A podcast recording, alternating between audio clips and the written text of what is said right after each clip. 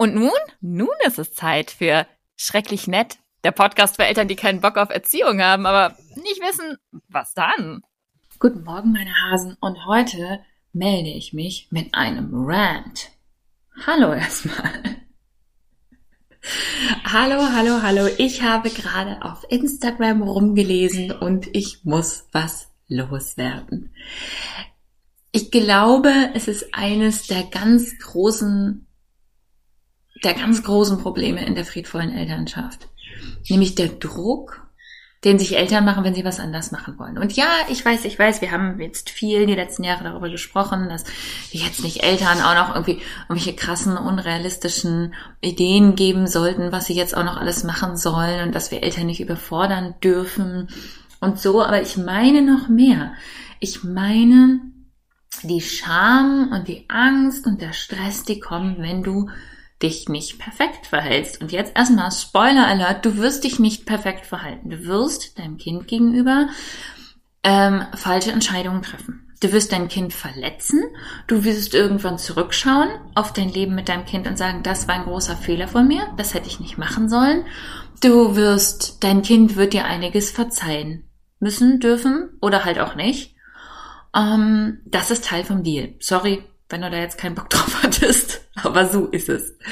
Das heißt, du wirst Fehler machen und die Frage ist eher, wie du damit umgehst. Und jetzt haben wir ein extrem verbreitetes Phänomen unter Eltern, gerade die, die einen hohen Anspruch an sich haben, dass wir glauben, wir müssen uns beschämen, niedermachen, uns mehr disziplinieren, noch mehr versuchen, noch mehr lesen, noch mehr machen, noch mehr Kurse kaufen. Ja, kauft meine Kurse, aber nicht, um euch zu beschämen und um euch niederzumachen. Ich glaube, dass wir damit eine ganz schwier- ein ganz schwieriges Narrativ aufbauen. Das eine, was passiert, ist, dass Leute keinen Bock darauf haben. Dass sie sich sagen, warum sollte ich denn diese ganze Arbeit machen? Das ist ja total schrecklich anstrengend. Und das, was anstrengend ist, ist eigentlich die Härte uns selbst gegenüber. Das ist das Niedermachen und das Beschämen. Das ist unglaublich verletzend und stressig. Und zweitens ist das direkt kontraproduktiv. Es ist direkt kontraproduktiv, uns niederzumachen.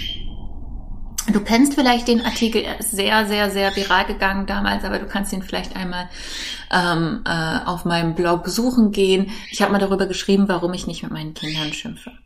Und da ging es vor allem erstmal darum, dass Kinder Leute sind und dass man nicht mit ihnen abwertend umgehen sollte. Aber es ging auch darum, dass es, dass es überhaupt nicht funktioniert. Dass es null Sinn ergibt. Heute haben wir im Hintergrund Vogelmusik übrigens, ihr merkt das schon. Ähm, dass es null funktioniert.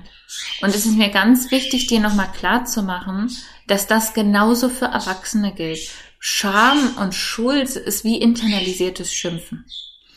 Und du verhinderst mit dem Druck, den du auf dich machst, aktiv, dass du bessere Ideen bekommst, dass du bessere Lösungen bekommst, und zwar folgendermaßen. Wenn du Scham und Schuld und Druck ausübst auf dich, also du machst einen Fehler, du bist ein Mensch, irgendwas läuft total schief, dein Kind ist traurig, irgendjemand ist wütend, das muss ja noch nicht mal ein Fehler von dir sein, das kann ja auch einfach nur das Leben sein, und dann kommt dieses nagende Gefühl von Scheiße, ich mache es falsch. Ich mache was falsch, ich muss es anders machen, Hilfe. Manche Eltern haben das wirklich chronisch, die sind im Grunde die ganze Zeit am Navigieren von dieser Angst und Unsicherheit und ständig damit beschäftigt, diesem Schamgefühl auszuweichen. Das sind dann meistens Eltern, die sehr, sehr perfektionistisch sind. Und in dem Moment, in dem das passiert, ähm, wird dein ähm, Nervensystem aktiviert, das ist nämlich sehr schmerzhaft für dich. Also es ist ein bisschen so, als würde jemand physische Schmerzen zufügen, dann bist du erstmal darauf konzentriert. Du bist damit beschäftigt. Was wir dann häufig machen, sind so verschiedene Ausweichmanöver. Wir beschuldigen zum Beispiel andere. Wir sagen dann, ah, ja, aber es ging ja auch nicht anders. Hätte mein Kind sich einfach nur seine scheiß Hose angezogen, dann hätte ich auch nicht schimpfen müssen oder so. Das sind so ganz klassische Ausweichmanöver. Oder wir sagen, ja, aber in dem Fall geht ja auch dieser ganze friedvolle Elternschaftsscheiß nicht. Man kann es ja auch übertreiben. Also wir werfen quasi den Anspruch, den wir haben, ab. Oder, also ne, das sind so verschiedene Dinge, die wir dann tun, um uns diesen Schmerz zu erleichtern. Wenn wir mit Schmerz beschäftigt sind, sind wir aber nicht mit der Situation beschäftigt. Das heißt, wir können nicht mehr gut hinschauen, was eigentlich überhaupt passiert ist. Warum sind wir wütend geworden?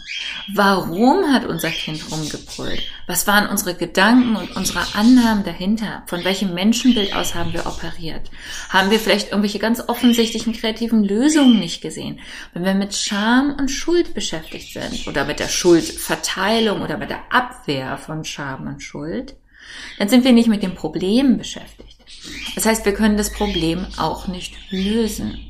Scham und Schuld und Druck auf uns Eltern ist also aktiv kontraproduktiv. Wenn wir Scham und Schuld und Druck ausüben, können wir auch nicht mehr neugierig hinsehen und sagen, was war denn da los, was brauche ich denn da bloß, wie kann ich mich unterstützen, sondern wir mit der, sind mit der Abwertung beschäftigt. Deswegen mag ich dir heute einen kurzen Reminder schicken, wenn du Scheiße baust. Regulier dich erstmal selbst. Das bedeutet, schau, dass deine Atmung wieder regelmäßig wird, bewege dich, mach Kunst, höre laut, weiß ich nicht, Heavy Metal und schrei durch die Küche, mach irgendwas, was deinem Nervensystem wieder Regulation gibt. Da gibt es die verschiedensten Techniken, ähm, dass du erstmal wieder ein bisschen bei dir ankommst. Und dann schau auf die Situation zurück aus einer neugierigen Brille. Aus einem, ah, ist ja interessant, wie bin ich denn darauf gekommen? Warum bin ich denn da so abgerastet? Oder warum habe ich das denn jetzt einfach entschieden? Oder was war denn da bloß bei meinem Kind los, dass es dann so reagiert hat? Ähm, also, dass wir neugierig werden auf die Situation, anstatt mit Druck und Abwertung zu reagieren. Und wenn neugierig werden, dann erkennen wir nämlich besser, warum wir getan haben, was wir getan haben. Und wenn wir erkennen, warum wir getan haben, was wir getan haben, dann können wir uns besser unterstützen.